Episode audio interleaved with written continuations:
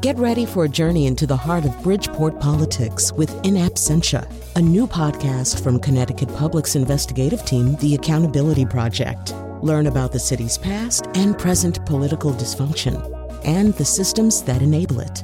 Tune in wherever you get your podcasts. Funding provided by Francisco L. Borges and the Melville Charitable Trust. I have to say that my own acquaintance with the work of Martin Amis was moderate at best. Uh, I was actually transfixed by a novel of his called Other People, a Mystery Story. It was a little bit out of the norm of at least the really famous Martin Amis novels. It was a very different kind of piece of fiction, but I remember being just hypnotized by the book and just very aware of his powers as a writer. Anyway, Martin Amis, very famous as both a writer and a public intellectual, died last Friday. We are updating the interview we did with him in 2018 with some new information and a new interview with Dan Kois. That's all coming up after this news.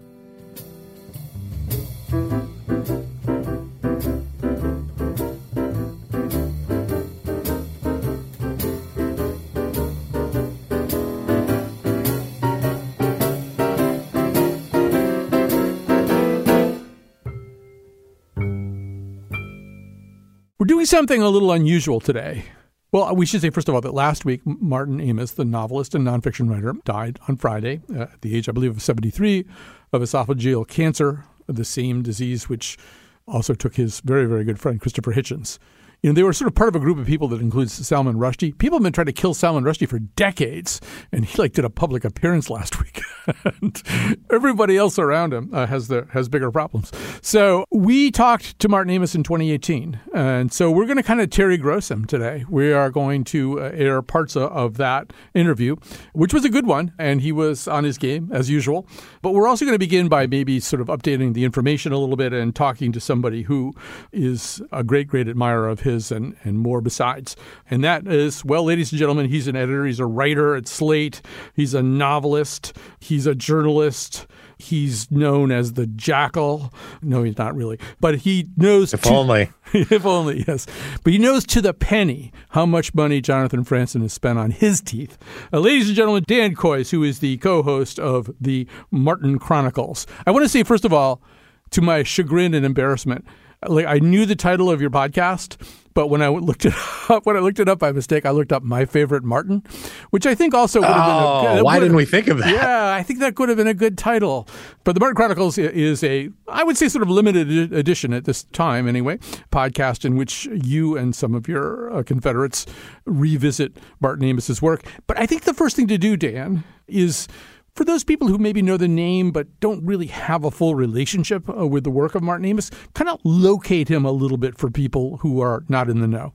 Martin Amis was the son of Kingsley Amis, one of the great British comic novelists uh, of the mid century and beyond.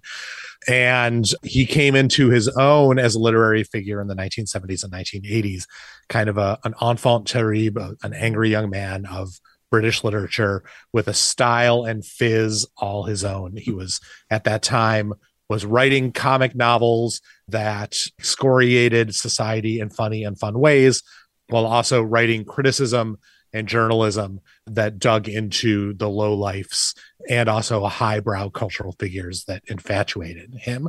He was part of a cadre of writers of that era. You mentioned Christopher Hitchens, Salman Rushdie, also Ian McEwan. A whole group of writers were famous in the 70s for their long, boozy lunches, followed by all of them going off and writing brilliantly in the afternoon, then presumably falling asleep.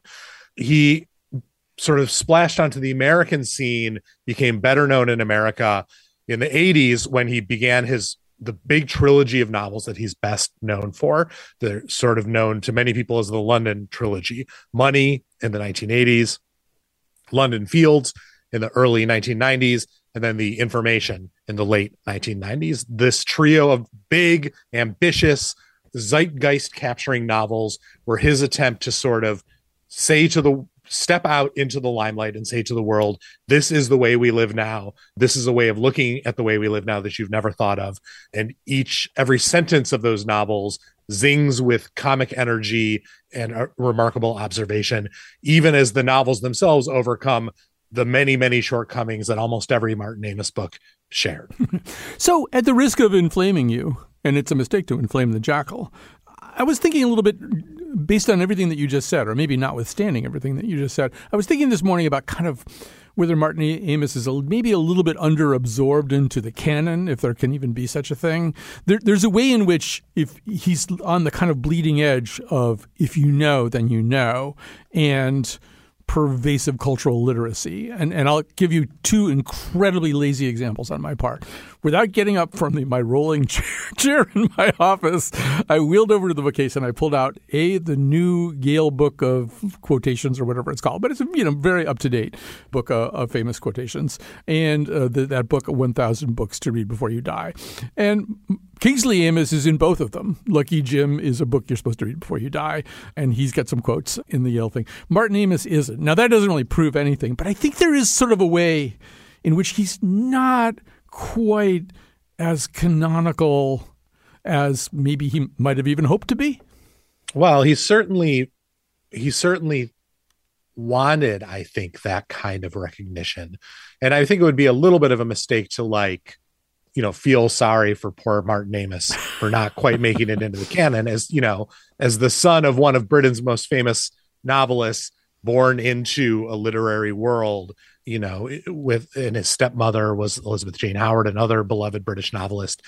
You know, famously in the 70s, a group of British critics were trying to think of what would be the most unlikely name for a book ever to be published.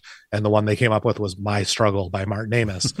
um, the guy was certainly born into a set of great circumstances. It is true that now in 2023, he doesn't have the kind of profile of say many of his fellow British writers who, for example, have won the big prizes. Someone, someone like uh, Kazuo Ishiguro, he's example. Un, he's unbookered, I believe is the phrase. He's unbookered. Yes, he only even ever made the short list for the Booker Prize once. He, his books were often the subject of fierce debate, angry public debate among Booker Prize juries you know, some members of which loved him and wanted to canonize him, and others of which hated him. He was the subject of a lot of jealousy, and I think he often encouraged that jealousy unintentionally or sometimes intentionally through high living, through reveling in the kind of public profile that uh, a novelist who's not afraid to give good quotes can assume in England and could assume in England over the first the last 40 years every time a new book came out, he would make some other semi deranged, semi political pronouncement about Islam or about Stalin or about Donald Trump. And that would make people angry at him. I mean, he was sort of an expert at uh, th- tossing these grenades into the culture. And his books were also kinds of, kind of grenades. And some people don't like the effect a grenade has upon them when it lands anywhere near them. And so I think he was always a pretty divisive writer. That kind of divisiveness means it's harder, I think, to get entree into the canon. I do think that's different now than it was, say, in the mid 1990s, when I think for most serious readers in the 1990s, the name Martin Amis was essentially synonymous with a literary author, a literary author living a literary author's life and having that kind of admirable, remarkable career. Absolutely. So I want to just build on a couple of things that you just said. One of them that occurred to me over the last day or two is that I, I think, you know, there is there's a reason we're doing this show. There's a reason an awful lot has been written and said over the last few days. And I wonder if just in the way that we tend to celebrate frontiers just as they're closing up, there's a way in which Amis is a kind of person who exists and existed in a way that's, I think, increasingly difficult to do. I mean, I, he wasn't careful about what he said. He, right. he denied refuting political correctness. He said he was okay with the idea of political correctness. But he wasn't a careful man. He wasn't worried about being canceled. And and I think we're living in a time when people are increasingly careful about that. He's a guy who would have signed the Harper's letter and probably would have said it didn't go far enough. The Harper's letter was the one about sort of basically not canceling people all the time. Uh, but react to that idea. I don't know if he, you know, he he did he was quite sensitive, I think, in his everyday life on the very matters that he was incredibly insensitive to often in his fiction mm-hmm. um, and sometimes in his sort of public statements the kinds of statements he would make uh, in the heat of a publicity campaign i i would say it's it's a mistake to sort of overstate the extent to which I think a lot of writers and artists are afraid right now. I do think there are some you know writers who quiver in fear uh, that the next word they write will be the one that gets them thrown off Twitter or whatever. But I still think there are plenty of novelists who are out there basically writing exactly what they want to write, the way in the Amis tradition, without that much fear or even without that much connection to whatever world it might be that would cancel them. The way we're, that I think of Amis as a kind of throwback is his idea of the novelist as a kind of public figure who matters not only in the artistic and aesthetic but in the the the cultural and political sphere that someone would look to a novelist to make these big statements about you know 9/11 and the war on terror about islamism about the current political scene in England you know? And the idea that a novelist over the course of his career should be producing the kinds of big books that grapple with the issues of the age and the great atrocities of history. You know, famously, his early books were, you know, funny, scabrous comedies, mostly revolving around characters about his age. Many of his later books were big, fat attempts to grapple with 9 11 or Stalin or the Holocaust. And he viewed that, I think, as part of as an obligation of a serious author to address these kinds of things that if you weren't doing that you weren't doing the job. And i think that's a different idea of the job than a lot of novelists have today. Yeah i mean i think he clearly viewed himself as a public intellectual uh, and you know gore vidal famously said you should never pass up a chance to have sex or go on television. I think Amis probably hewed at least to one of those things, possibly both of those things. You know, I mean, he's on television a lot, and and and there's a way in which I don't think America really has exactly that kind of niche the way the UK does. The, no. That there's a literary novelist who is famous enough so that Fleet Street would care about his goddamn teeth, you know, and how much they cost, and also famous enough so that he would say something, you know, of an oracular nature about important public uh, affairs at a given moment. Right. I mean, the closest that America's had maybe in the last 20 years, I can think of two names. One is Toni Morrison, who sort of put herself at that level through pure power of the work, not only her literary work, but her work in publishing and her work as an advocate. But she was not called upon to sort of weigh in on the news of the day, the way Amis on many writers in England would be. And then for a brief period, you know, Jonathan Franzen occupied that in the sense that he found himself against his will great at creating outrage cycles in the you know in the era of his oprah canonization and then decanonization. But he too is just a i think a lot more retiring. And while he has strong opinions about the way the world is now he has ended up mostly shying away from expressing those on a day-to-day basis. They come out when he publishes a book of essays or a new novel and he's suddenly in the news but then he disappears for 7 years to write the next thing. One of the amazing things about Amis is that he uh, basically never turned down an interview opportunity. He never turned down a chance to opine but yet every 2 years like clockwork, there would be another book, a collection of essays, a collection of journalism, a brand new novel, a memoir in, in a couple of cases that that he was still doing the work of writing. He was still sitting at his desk and producing this incredible wealth of material, the stuff that I think he, in the long run, thought really was his legacy. Salman Rushdie wrote a very brief remembrance of him in the New Yorker this week and this weekend, in which he said what Amis always said to him was, "What you want as an author is at the end of your life for someone to be able to look at a bookshelf and go, you know, from there to there. That's him." and Amis never stopped doing that work, even as a million different controversies swirled around him. You know, I know he's a tremendous influence on you and inspiration to you, even as a high school student, I think. Did you ever have any contact with him? App, nope. Never met the guy, never interviewed him. It's a great regret of mine that I never had the opportunity to do that. And we started this podcast, the Martin Chronicles. It's, you know, me and Jason Zinoman of the New York Times and Parul Sehgal of the New Yorker about a year ago, sort of in part with the idea that this is a guy whose work demands greater attention and critique and now that he's not the figure that he once was it does doesn't always get that attention and critique and with the idea that who knows how long we have with this guy who knows how long he's still going to be producing work as it turned out there was a year between basically when we started this podcast and when he passed away, a year in which we just have started to dig into the oeuvre. But it really seems to me that each book we dive into is tremendously rewarding, both in terms of things to admire and and things to critique and things that we find shocking, annoying, and absorbing about the way he approached the work of writing. So, by the way, I have just completely fallen in love with Parul Sehgal's voice, and you and Oh, Zin- yeah. you and Zinoman have been on the show a lot. As soon as I get her on the show, we'll never call She's a, again. she's a, like a world class talker. Yeah. Carl. You, you should get her on the show as soon as you can. And and I I just also wanted to talk a, a little bit about him because I think there's there's a way. I mean, we're talking about him, but you know, I think there's a little bit of a default in people's thinking to he's this rebarbative kind of prickly guy, you know, who doesn't suffer fools gladly, and you know, will tell off Ann Coulter or something, as well he should.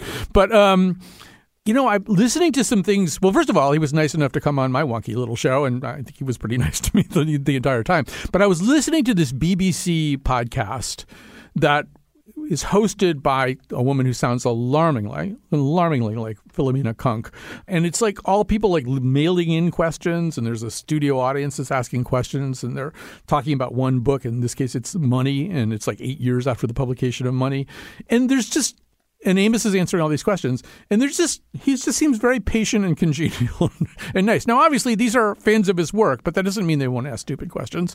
But I, I, my sense was that there was this one persona that would maybe go on and and you know trade thunderbolts with with some opponent on television, but he obviously got on wonderfully with with his Rat Pack, and there are you know, these wonderful clips of him and Hitchens and Amis is talking. You see, see just he's you can see Hitchens just burying his hand in his face, laughing at how funny his friend is. But I feel like maybe Amis is a nicer person than he gets credit for.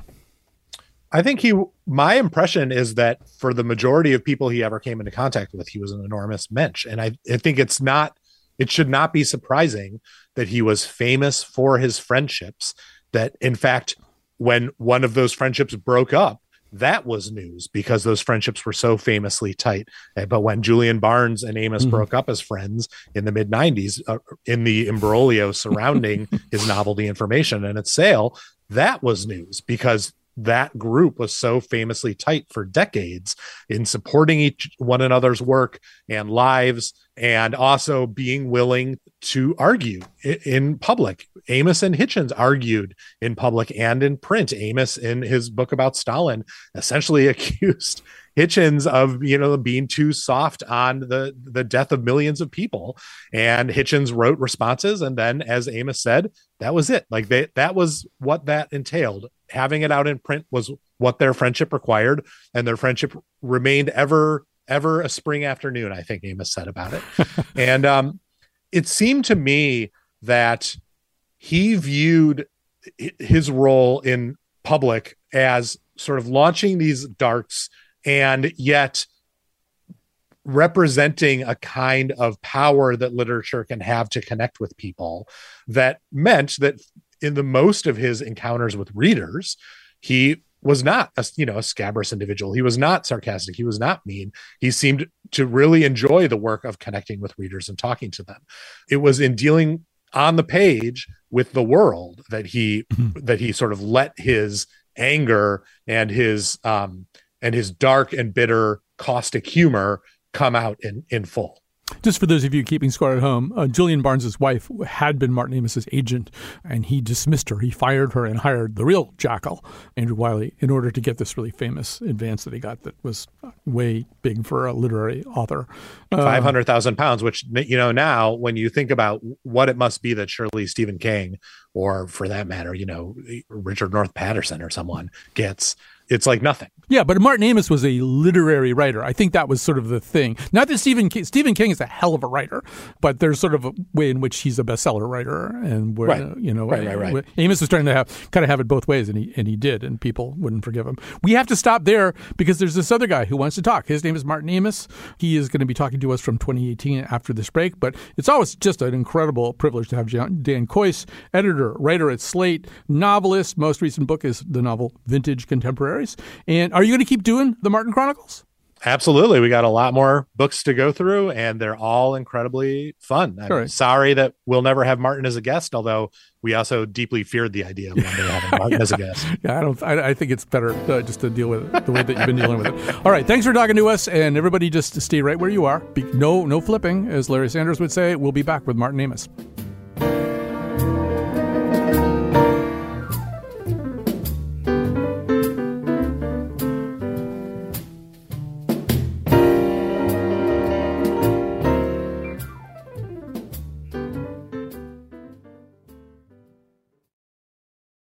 Support for this podcast comes from Hartford Healthcare. Elevating Health is funded by Hartford Healthcare. Loneliness can be a significant health risk to people of all ages. Dr. Laura Saunders, a psychologist from Hartford Healthcare's Institute of Living, talks about social isolation and why we need to connect in person. Loneliness actually is a pretty significant health risk for people that struggle with social isolation. It affects their blood pressure, it affects their immune system, it affects your willingness to get up and get out, and can cause some not just emotional issues, but health problems as well. You're not alone. Dr. Saunders explains how important it is for us to look to others and get out of our comfort zone. I like to talk about social isolation as not just that individual's problem, but it's a community problem or it's a family problem. We need to connect with others. We can take space at times as well, but we need to step out of our comfort zone and do things to connect with other people. It's life saving. For more information, go to ctpublic.org slash elevating health. We're back. So, as I explained at the top of the show, Martin Amis died last week on Friday at the age of 73. We talked to him in 2018. Uh, he had a, a, book out at that time. For, well, first of all, it was called The Rub of Time Bellow, Nabokov, Hitchens, Travolta, Trump Essays and Reportage from 1994 to 2017. And he was very keen to talk about Donald Trump and his ascendancy to the presidency. He had been on a lot of television shows talking about it and was writing a lot about it. And so, although we've cut out a bunch of it, you're going to hear him talking about Donald Trump in the present tense as president. But we're going to just send you right now to the year 2018 in our conversation with the now deceased author, Martin Amis. Good afternoon, Martin Amis. Good afternoon. I want to start with two things that are of great interest to you the rise of Donald Trump and the rise of the Nazis in Germany and the subsequent Holocaust. One of the comparisons that you've made is the day after the U.S. election, comparing it to Germany after Hitler's appointment as the German chancellor in 1933, the, citing the historian Sebastian Haffner. Uh, he said the feeling was not of horror, it was of complete unreality. You go out into the street and people look different, the commerce, the cars, it all looks staged for your benefit, completely make believe, a sick making feeling. And here it is. And what the F did they expect? I've had that feeling not just the day after the election, but I, I find these days, even now, that there's sort of a weird cognitive frame shifting that goes on. That I'm uh, I'm having a different experience of reality than than I than I had in say 2015. Can you talk a little bit about that? What do you think? What are you, what is it that you are describing that that sense that that Haffner describes and that you describe post election? Well. Uh the feeling of surely there must be some mistake, uh, and it's it's undiminished even now. Um, just every time I hear the the clinch President Trump, I I think there must be some mistake. Um, that that in fact the mistake is a category mistake, and uh, he doesn't belong in this world of real politique. He's a you know, reality TV star. But he said I could shoot someone down on Fifth Avenue without losing any votes. He, you know, blunderingly put his finger on something that I think is true, that that his supporters, his base, um, in particular, think that he's not really of their world, that he belongs to um, the pseudo reality of, of you know, TV shows. So he is, that's his immunity to a series of scandals that would have unseated every president from George Washington on. Um, the, the people are, are touching wood when they hear him because he's not convincingly real. It's interesting that um, that the Hitler comparison comes up, and it doesn't come up very often, and nor should it. I mean, he he has two traits that he shares with Hitler, and they're they're minor details really. One is uh, his revulsion at, at, at, smoking and drinking, um, though he's not a vegetarian as Hitler was. Uh, and the other is obsessive cleanliness, um, what we would now call compulsive obsessive disorder. Um, and he's admitted to that, so it must be quite extreme, I think. But what he doesn't share with Hitler, and this is the crucial thing, is any great will to power. Um, he didn't want this job. He, he announced his presidency to up the rates on his brand. Um, and I think when he, in his sober moments, evanescent as they are, he realizes that he's um, in the wrong category. I, you know, I've been spending some time with your novel, The Zone of Interest, which takes place in and around a concentration camp, and you you enter the mind of this commandant who has just started thinking about the world in a very, very different way, a way that is unfamiliar to most of us. And so, if there's another comparison that I feel Martin Amis invites me to think about. It's kind of that one that you get in these situations and you start thinking about the world in a way that you've never thought about it before and discarding old ideas that were rock solid to you a few years ago. Um, yes. I was helped in that project by having read the memoir of the commandant of Auschwitz, uh, Rudolf Höss. Mm-hmm. Um, and his memoir um, is almost like a, a wonderful novel by someone like Nabokov, um, where it's not so much an unreliable narrator as a completely transparent narrator, and one who has gathered up this ideology, and um, that's what's powering him through. So I, I immersed myself in that book and began to try and think and feel like the commandant of Auschwitz. And I would sometimes plumb my mind for quote unquote improvements in cruelty and uh, uh, unscrupulousness and stupidity. And I, I found that lurking in my mind were uh, greater extremes of horror than the ones presented to me. And uh, you can do this at some risk to yourself.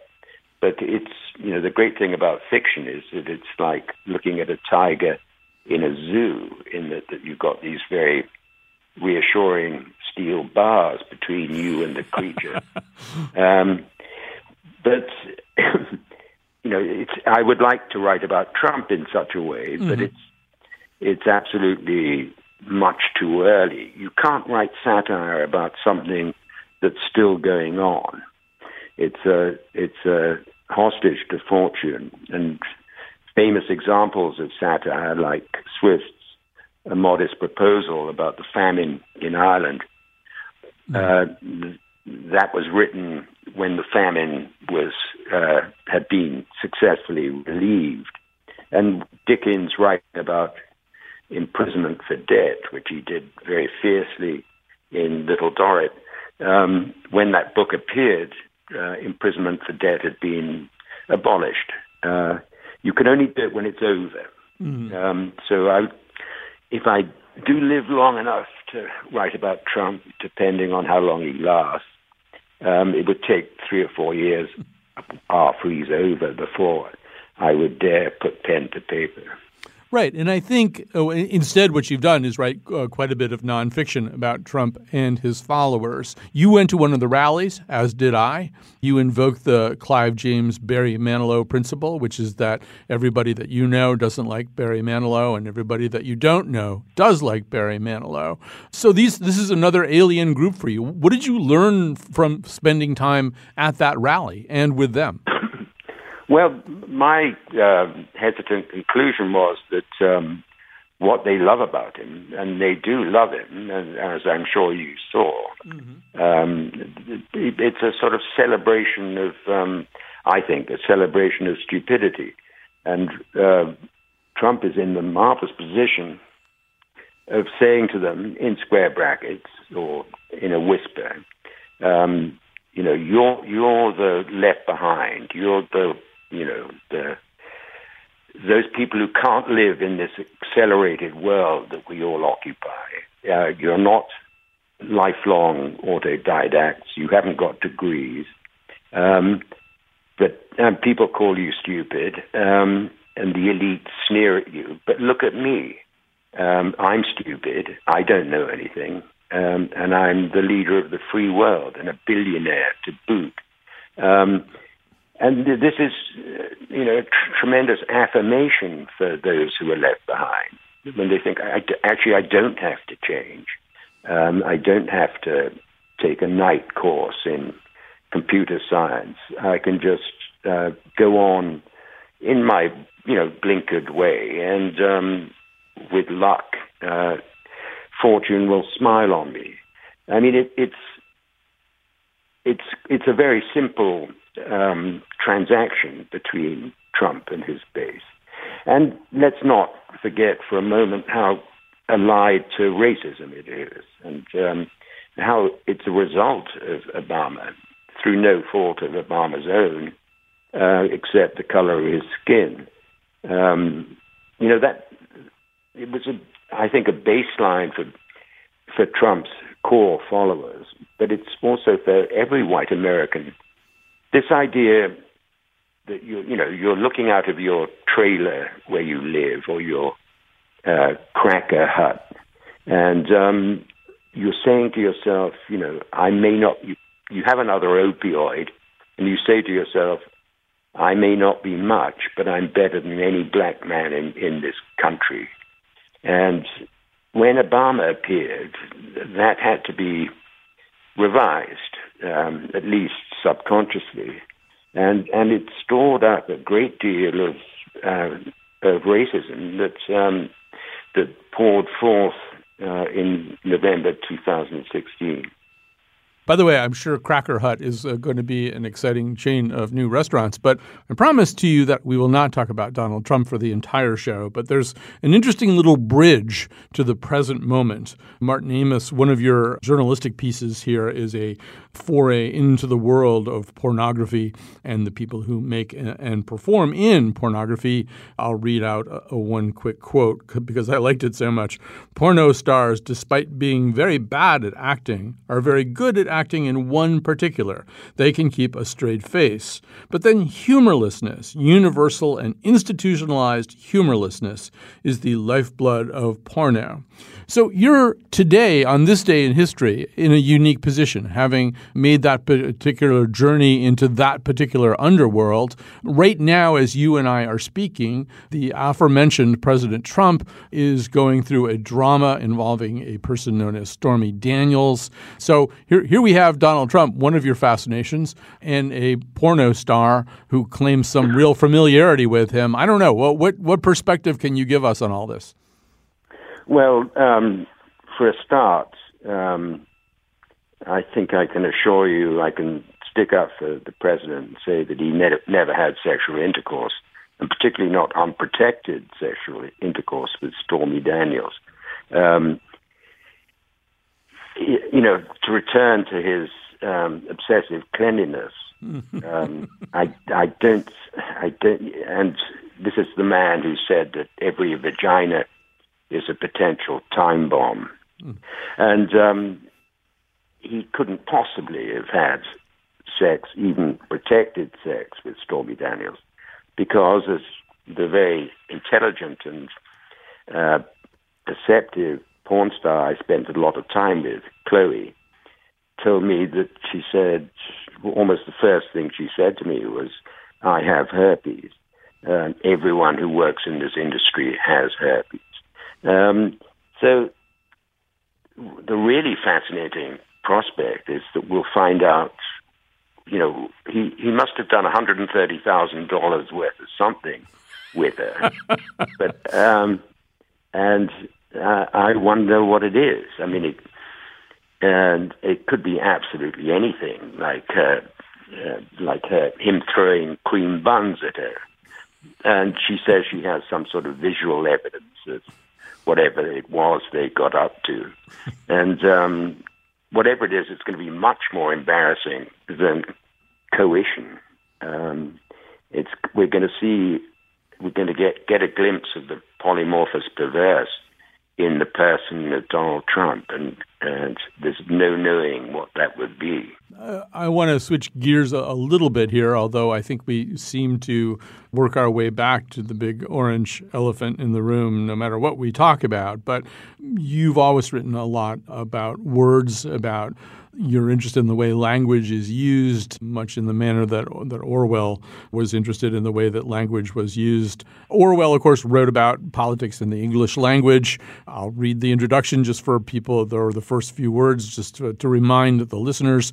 Most people who bother with the matter at all would admit that the English language is in a bad way, but it is generally assumed that we cannot, by conscious action, do anything about it. Our civilization is decadent, and our language, so the argument runs, must inevitably inevitably share in the general collapse. It follows that any struggle against the abuse of language is a sentimental archaism, like preferring candles to electric light or hansom cabs to aer- aeroplanes. Underneath this lies the half conscious belief that language is a natural growth and not an instrument which we shape for our own purposes. You know, we, have lived, Martin Amis, through a period where language, again, seems to be twisted around in, in ways that Orwell would both recognize recognize and not recognize. As somebody who monitors the language, are there particular things that you're noticing right now that are happening to the English language? Well, Trump is a sort of bull in a china shop when it comes to language. And, you know, Orwell was brilliant about this, but um, language has stood up. Um, usage does is self-correcting uh, with you take various deficits along the way, but it's still there as, as the central instrument. And we won't know for a while whether um, Trump has done it permanent damage or is just trying to do it permanent damage. We're talking to Martin Amis right now. We'll take a very quick break here and we will be back with more.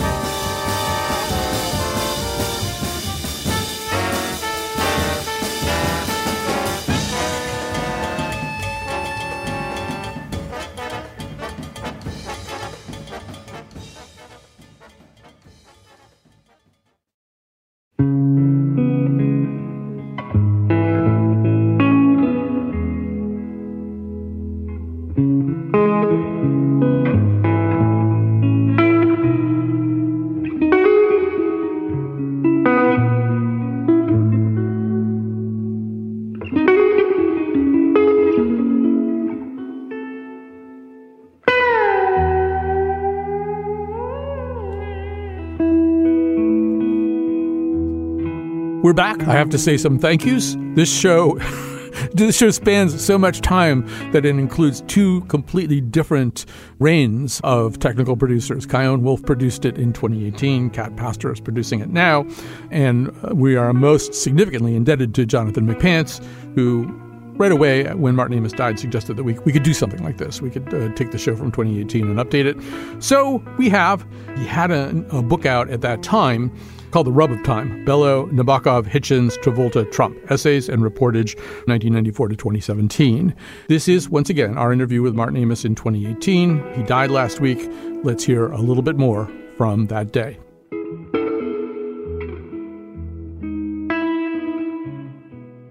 All right, and we are talking to Martin Amis. His new collection is out. What we're going to do in the spirit of the collection, I think, or of any collection, is hunt and peck around a little bit here down the home stretch. And I promise you, we will explain what John Travolta's name is doing in that title among those other luminaries. But before we get to that, Martin Amis, one of the things that is done in this collection is occasionally we have these interludes where readers of a newspaper in Britain are are allowed to send in questions, both respectful and cheeky, to you for you to answer, and you often answer them in equally cheeky ways.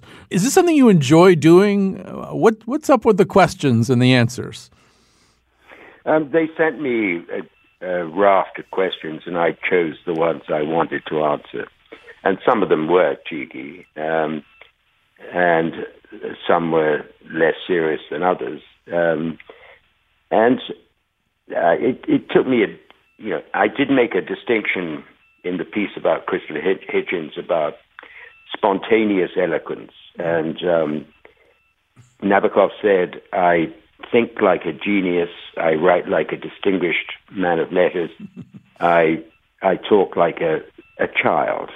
Um, and I was saying how exceptional Christopher was in that he, he spoke in not only in complete sentences but in complete paragraphs. Um, so I wouldn't I wouldn't have included a, a, a verbal, an oral uh, interview, but since I did write my replies and they wrote their questions, um, I felt it was uh, I felt willing to include those, those two sections. Did did you do you enjoy those kinds of exchanges? I mean, I'm trying to imagine Updike, prolific though he was, doing something like that, where people could write in and maybe even snark at him a little bit, and while he wrote back. Was it did did you I don't know did you rise to the to the to the battle here a little bit? Not really. I mean, it it's part of the enjoyment of um, public appearances and Q and A's and all that. Is is that the writer's life is is all solitude and it's all aspiration and anxiety, uh, but it's it's solitary. Mm-hmm. And um, I like meeting. Never mind about meet the author. I like meeting the reader, mm-hmm. and uh, it's nice to know that you're making some sort of connection with the outside world because you wouldn't really know it from what you do all day. So it's there's something sociable about it, um, and I'm more and more convinced that the novel itself is a social form. The the right position of being the host, and the and the reader is in the position of being the guest. And those two words, as Don DeLillo has reminded us, have the same root. Mm. Um, there's some there's a strange identity between reading and writing, and it's nice to to put a to have a face to address things to or or a name and not not this uh, eternal groping which is what writing really is um, speaking of DeLillo, you, you, and I admire him, and we I seem to like and dislike the same groups of novels. I, I somebody gave me the the names in manuscript form, and because they knew I loved DeLillo, and I struggled to get through it. I, it was almost unreadable to me. But I did feel, particularly at the time of 9/11, that almost that many of the DeLillo novels that I had read up to that point Players, Running Dog, White Noise, probably a few others existed. Well, Underworld, Underworld existed in my mind to prepare me for something that I, I couldn't have known was going to happen a kind of tragedy, a kind of world inverting tragedy that I just I didn't have a lot of equipment for, but he did. I feel like I feel like in writing those novels, he he could somehow or other see what it would be like if the world turned upside down. I, I, and I think you talk about him as sort of a, a, supreme author of a certain kind of actual real world terror. Maybe you can say a, a bit more about that. Well, I think uh, prescience, or you know, predicting the future is is not a, a, a genuine literary pursuit.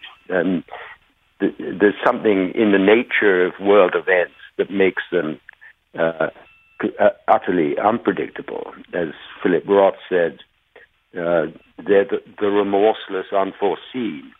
And there's something essentially in these events that, that makes them turn out not as you expected.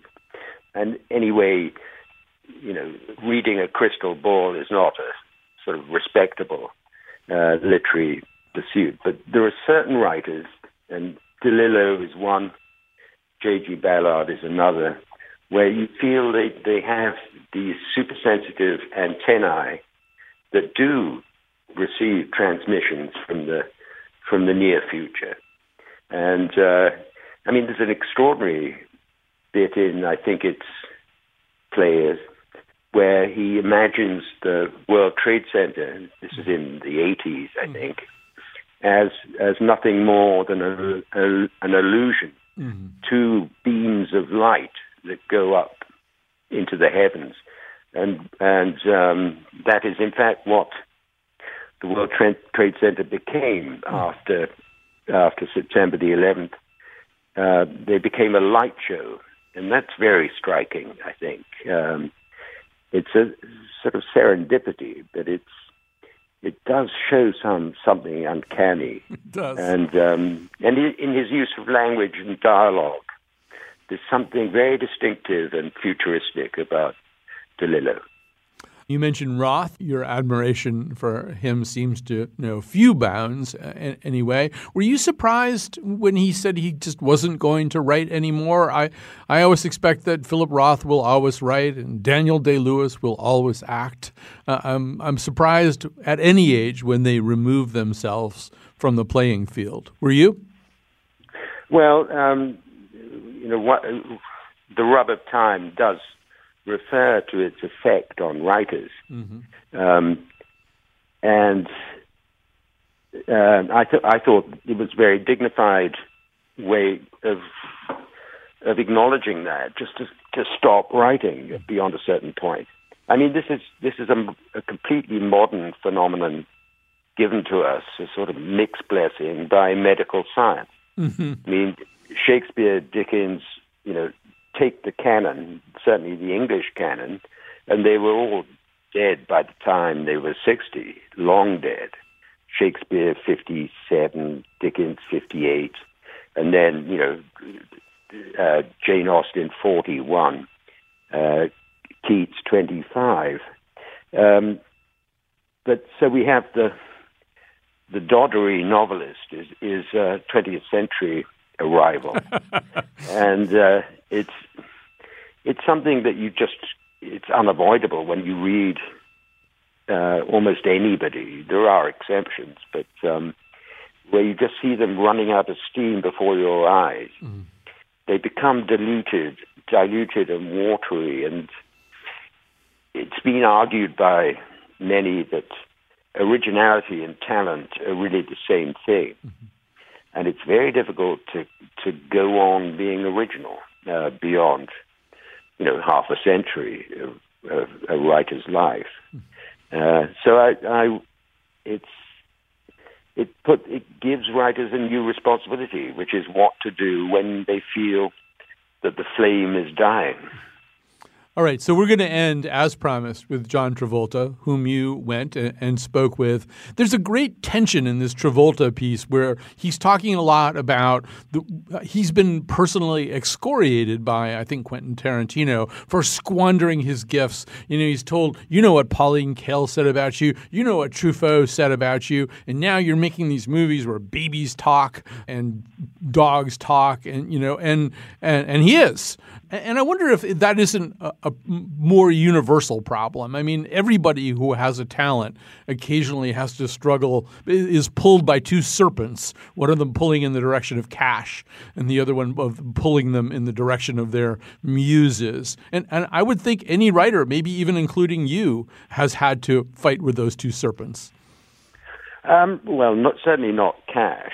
Um, you must remember that when I started out, um, it was in the 1973, and my advance for the, my first novel was 200 pounds, and um, it wasn't a profession that uh, beckoned you with money. No, and, uh, Samuel Johnson and, famously said, "None but a blockhead ever wrote, except for money." well, uh, um, I I disagree. I mean, Samuel Johnson said many wonderful things, but that isn't one of them. I don't think. Um, it was it, it, the the explosion of interest in such as it was uh, in literary fiction came in the early 1980s, and it was I'm convinced it was to do with the expansion of the media. Um, that the papers got fatter, And what filled these extra columns was not more news, but more features. And then they, the featurists ran out of you know alcoholic actors and uh, furious fashion models and uh, rapist boxers and all the others, and found themselves sometimes to their horror um, uh, writing features about serious writers. Um, uh, so I think you know people write the obituary on literary fiction every couple of months. Um, but I think it will go on, but it, it may well contract. And the literary culture itself um, will have quite a hard time surviving the internet, I think, is the greatest threat. They said the same of radio, they said it of TV, but the internet attacks the uh, capacity to read a long and more or less demanding book, and the, the shrinking attention span is likely to hurt literary fiction. We are going to say farewell here. We've been so lucky to talk to you. Mr. Amis, thank you for joining us. Thank you.